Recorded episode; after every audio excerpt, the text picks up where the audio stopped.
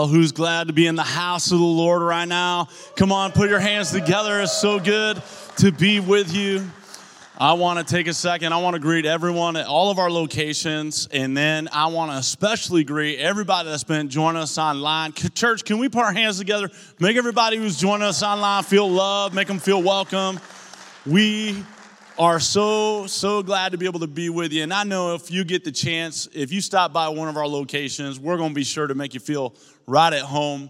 I want you to look at me. I'm going to look right at you. I want you to hear this from the bottom of my heart that I love you. I care about you. I've been praying for you. My name's Will. If we haven't met, I'm the lead pastor here. We are in a series entitled Identity.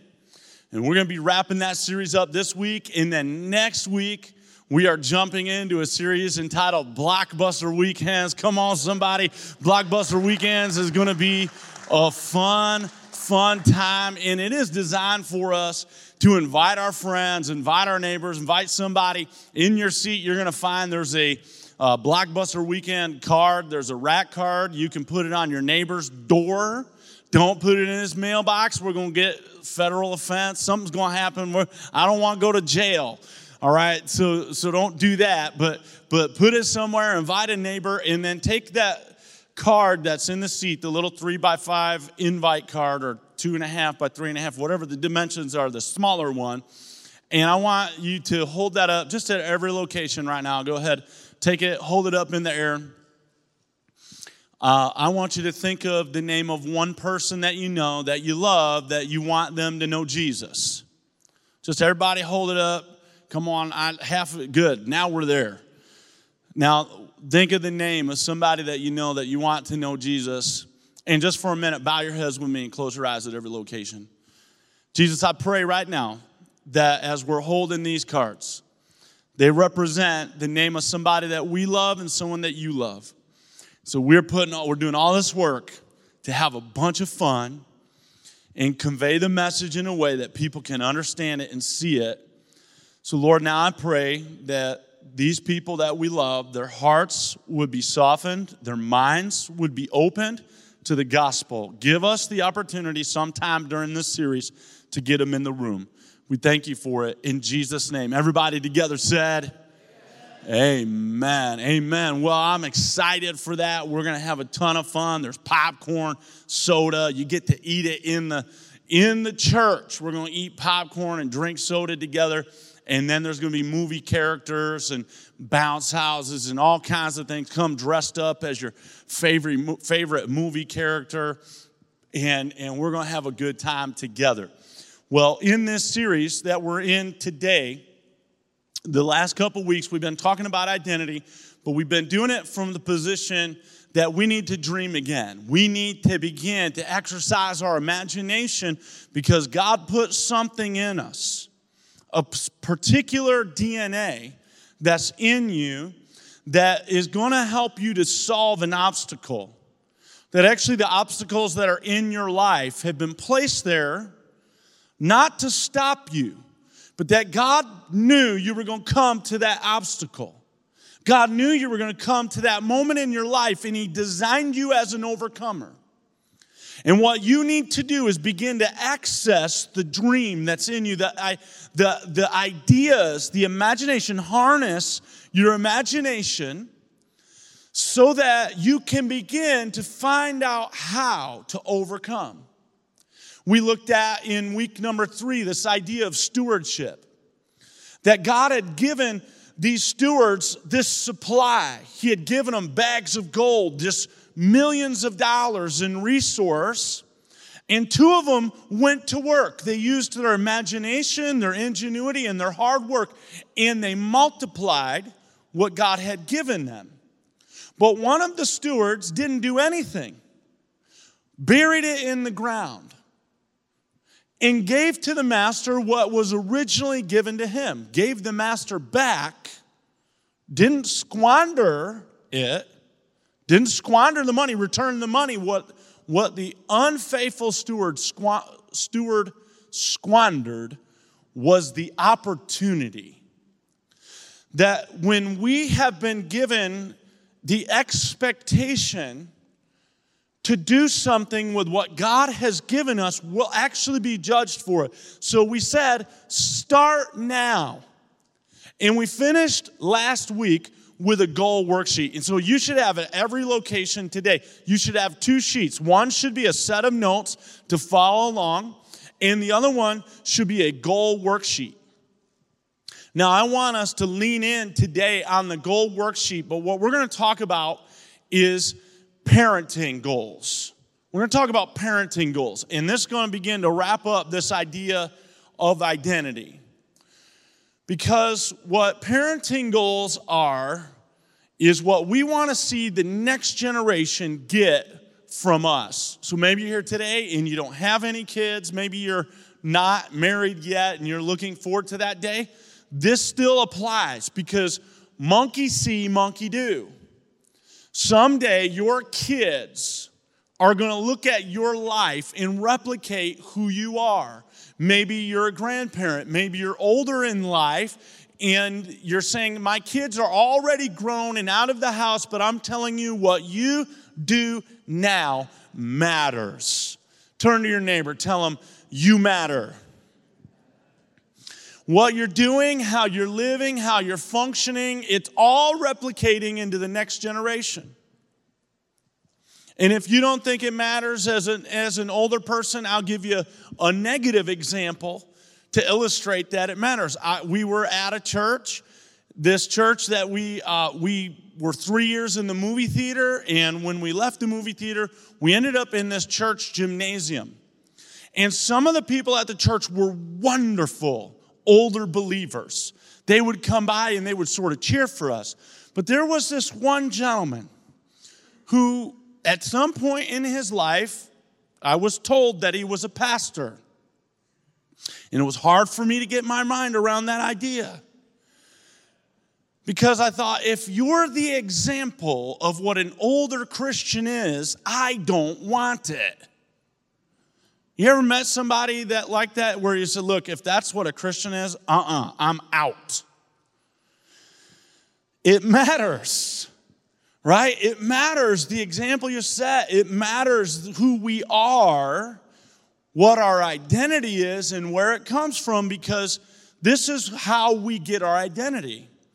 Your identity comes from your Father in heaven. Your identity is placed on you from your Father, and then your job is to be like the Father in heaven. Now, when I think about this gentleman, this fella, and Jesus, I think, boy, there's a huge difference between those two. And I wonder if what's happening in his life, what wounds, what things he carried, and, and my heart actually began to hurt for him a little bit. Because I thought, wow, how, how terrible could it be to spend your whole life sort of under the law, but never under the grace of being a child of God. So, when we, at the end of today, I want you to be able to put your thoughts onto some goals. And I actually want us to really think about some goals because goals are dreams with deadlines. In, in your family, if you begin to have goals, if you begin to set out with intention that the values that I have, I'm going to replicate into the next generation, it's going to begin to change how you function today. So, the way that you want to replicate is how you need to begin to function right now. Is everybody tracking me? That the things that we're doing right now matter, they make a difference. They're going to watch you right now. So, my greatest goal for my kids is to love Jesus, for them to love Jesus and follow him. If that's my goal for my kids, then what do I need to do? I need to love Jesus and follow him. There's this great song, The Cat's in the Cradle with the Silver Spoon the little boy blue and the man on the moon. I'm gonna be just like you, Dad. I'm gonna be just like you. Some of y'all have no idea what I'm talking about. You'll have to go look that up. It's way too old for you. Others of you have done your music research and you know exactly what I'm talking about. There's this whole song, and all the way through the song, the dad is too busy for his son in the son's early life. And then as the dad gets older and he discovers he has time on his hands, his son is now too busy to spend time with him. And, and the cat's in the cradle with the silver spoon, the little boy blue, from the man on the moon, something about jumping over things, and now he's just like you, Dad. I'm just like you. And this is what parenting goals are that I today begin to love Jesus and follow Jesus with all that I am. So you might say, I don't know how to be a good parent because I've never had a good parent. My parents were a train wreck. You might say that your parents were really terrible. And the good news is this every single one of us has access to the greatest father that there ever could be. That the Heavenly Father is the example of what a good father is. That the way our Father in heaven loves us becomes the way that we love our children the way that we live our lives. So if you want to be a good parent, then you begin to focus on your parental how does God treat me? How does God speak to me? How does God forgive me? How does God discipline me?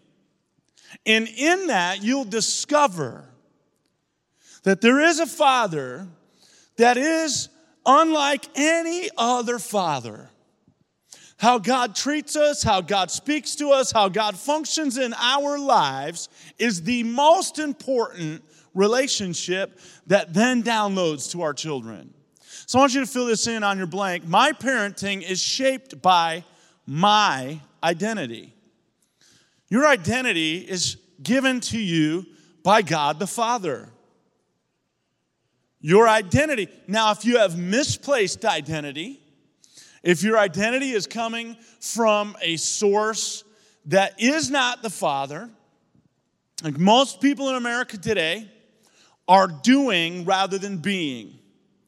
If I do this and I do this and I do this, then I can say this about myself.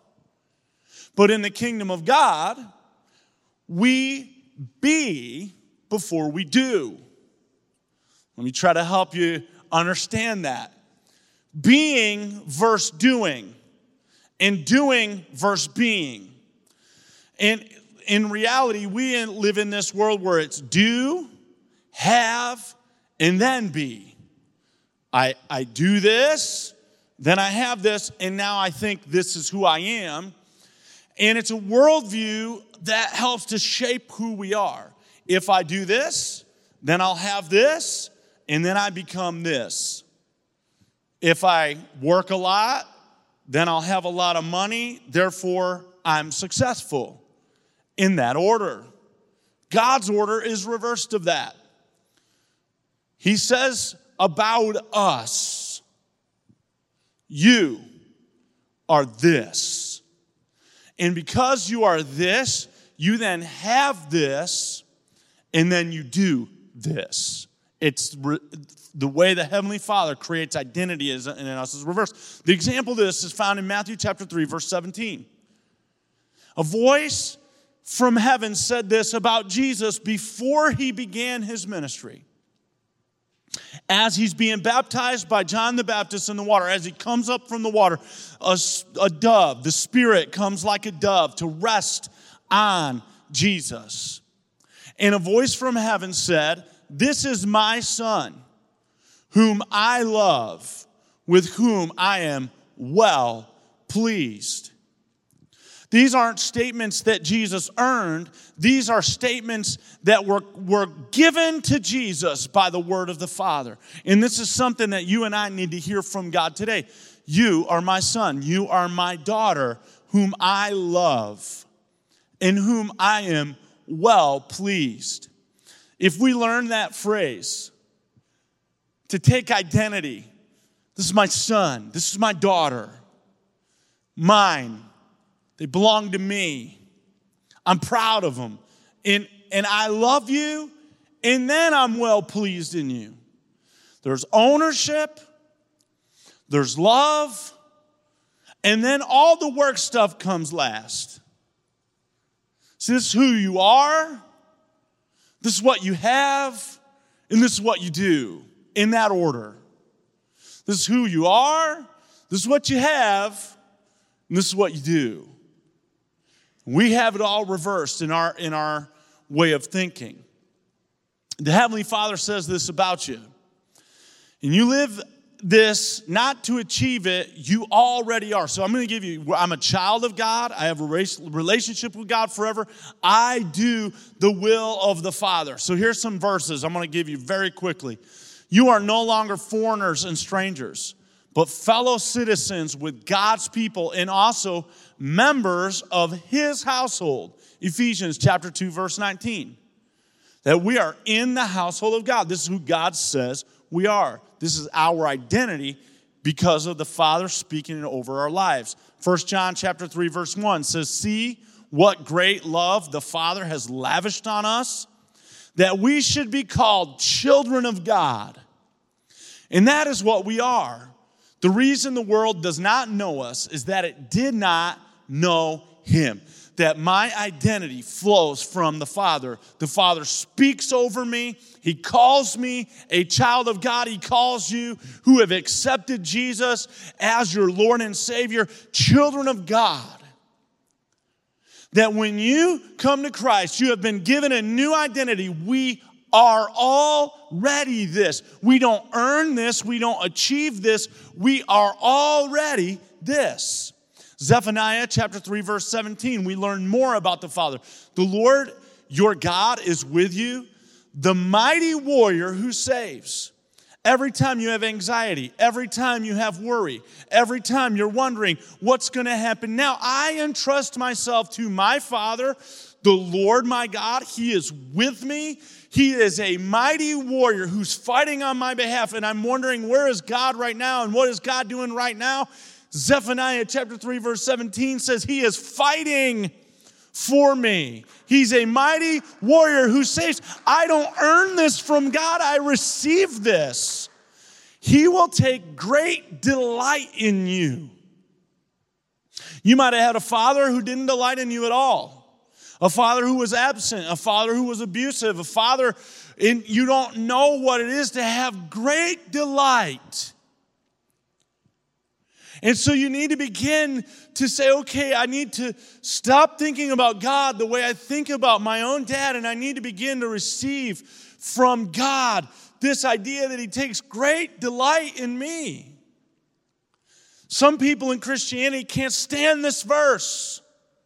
They're trying to say, oh, look, see how you're trying to be humanized and it's humanism and all of these other things and they'll criticize. It's prosperity gospel it's it's all of these other things and they can't get their minds around the fact that God delights in you and I. They are really excited about how much you're a sinner. And they they want the gospel to end at that you're a sinner and the gospel begins at, I'm a sinner. But the good news is that there is a God who is fighting for me and delights in me. In his love, he will no longer rebuke you, but will rejoice over you with singing. Have you ever had a dad dancing around? Hey, look at Will. Yeah, yeah. You, let's sing a song. He's so good. My son is so good. Yeah. Right? That's my. Woo. This is why we talk about gift oriented ministry, y'all. God bless all of our musicians and our singers. Teamwork makes the dream work. God, for Second Corinthians chapter 5, verse 21 says like this God made him who had no sin to be sin for us, so that in him we might become the righteousness of God. I had a professor that every day he would come in to the classroom and he'd say, Good morning, saints. Good morning, saints. And here we are, all these Bible college kids who knew we weren't saints. But what he was saying, he's trying to get this into our spirit that I don't earn righteousness. I don't do righteousness. I am righteousness. I have it imparted into me that I have become the righteousness of God, that I am participating in Christ. I am in Christ. You are in Christ. Somebody tell their neighbor, you are in Christ. You are righteous. Good morning, saints. That the righteousness of God has been imparted to my life, that I am this. I don't earn this. I don't do this. That comes because I am. It's something that flows out of my identity. That I don't put this identity on, I don't wear it like a coat. It's already in me and it's coming out of me because this is who God said I am. 1 Peter chapter 2 verse 9 says, "You are a chosen people. You've been chosen. You're a royal priesthood, a holy nation, God's special possession." Like if Jesus died on the cross for you, and He chose you. And He says, You are mine. You're His special possession. That this is what God did.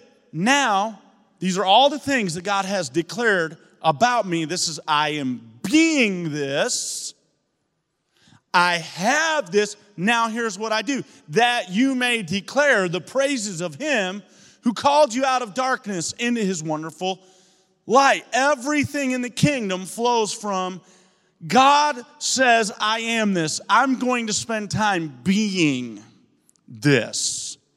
Then I have, because I am righteous, I have righteousness. Now I do acts of righteousness. Colossians 3:13 bear with each other and forgive one another if any one of you has a grievance against someone forgive as the Lord forgave you. I'm going to act like my Father in heaven because it's something that He's done to me and it's something that I already am. I'm already forgiven. So, character formation in your children is greater than behavior modification.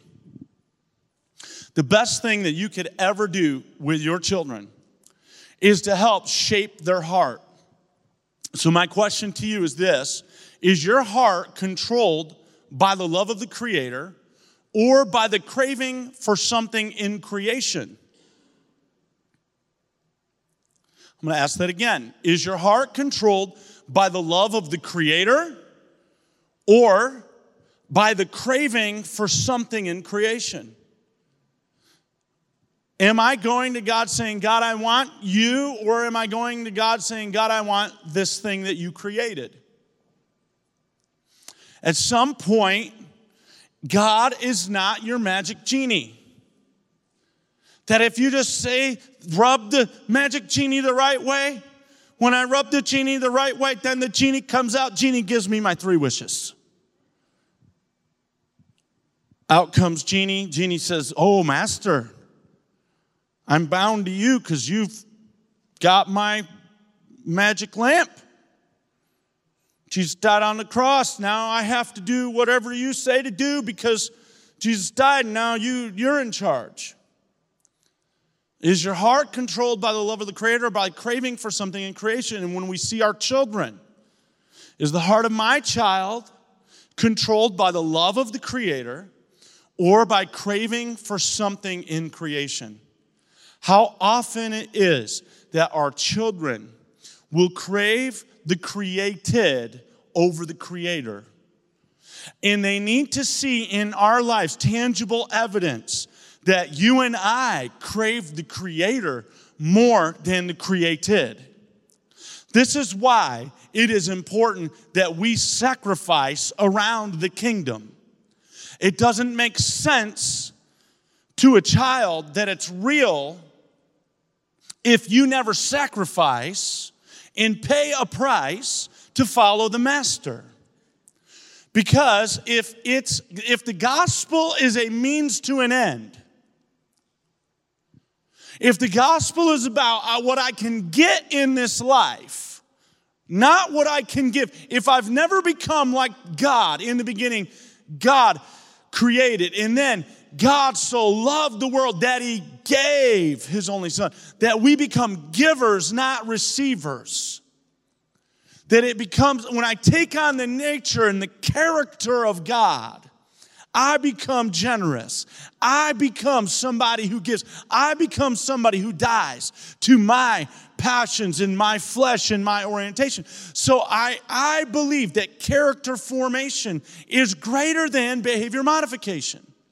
We can get our kids to do all the things we want them to do, say all the right things, and they can't wait to get out of the home and go do whatever they want to do. Did you build in them a desire and a love for God? Did you build in them this pure hope? Oh my goodness, I love Jesus. I want my son to love Jesus. I want my daughter to love Jesus. And it has to start in me and flow through me. And then, and I'll give you the last couple of fill in the blanks. Direction is greater than perfection. So, in your life, do you model repentance? Because repentance is about going toward God. And your kids need to see you fail and then get up. Your kids don't need to see how perfect you are because they don't know how to do that. No one knows how to do that. There's one person that ever lived, his name was Jesus, who knew how to live in perfection. The rest of us have to model repentance because that's how we model direction. We, in that, we model humility. We model getting back up. You fall down, what happens when you fall down? Come on, somebody who watched that we get back up. That's Bruce Wayne. Why do we fall down, Bruce Wayne? So we can get back up. We, and, and then what do they all chant when he's in the pit? Rise, rise, rise, rise. That's what we do. We get back up. We model the pursuit of God. Proverbs chapter 22, verse 4 says, Humility is the fear of the Lord. Its wages are riches and honor in life. Humility is the fear of the Lord. In other words, when you have the fear of the Lord, you're not talking about how awesome you are. You're talking about how awesome God is and how you have decreased. I must decrease that He might increase. So take some time in your life to incorporate. I want to create some goals. I want to create some, some deadlines. I want to create some measurable things that I want to instill into my family. I don't need to instill behavior compliance. I don't need to instill perfection. What I need to instill in the next generation is a love for Jesus. So, how do we do that? And that may look different in every household, and that's why you have the goal worksheet. On there, there's family goals, and there's influence goals, and there's all of these types of goals. And on those types of goals, every single one of those goals, whatever you write, is going to have an impact on the next generation. So, the goal that I am trying to get us to is that whatever we're doing, we do for the glory of God. That whatever we do, we do for His glory and for His kingdom. And that what, what we're doing today makes a difference to the next generation. And, and I just want to encourage us as you look at that goal worksheet to think down through that and think about what do you value? And you can write down what those values are and then make sure to tie those values from your notes into your goals. Maybe you need to go back home, sit down with a spouse, sit down with someone and talk about what those goals look like. Maybe you're not married yet. Maybe you're single. Maybe you're older. I don't know what that is, but I want us to be able to think about these goals in the light of the next generation, in the light of what it looks like to put Jesus first, and then begin to create some concrete goals and start right now. So I, I want for every one of us, I want you to know this, I want you to hear this that you are God's creation, that God put on your life, the Heavenly Father gives you an identity. That the verses that we went through today, I want you to begin to, to sit in and meditate on and allow them to get into you and allow them to so that we can spend more time being children of God. As I am a child of God, I know how to give to others, to be a father, to be a mother. Because I've been fathered well. So many aspects of our lives that when the Father comes, things begin to melt away. Dad just makes things right. And I want every one of us to be able to experience that. I want you to bow your heads with me and close your eyes. Jesus, I pray right now at every single location that you would indeed reveal yourself to every one of us. I know that every single person comes from a different background. Maybe we didn't have good dads, maybe we had great dads. I want us to receive from heaven your love and your voice and what you say about us, and it would change everything else around us. In Jesus' name, amen.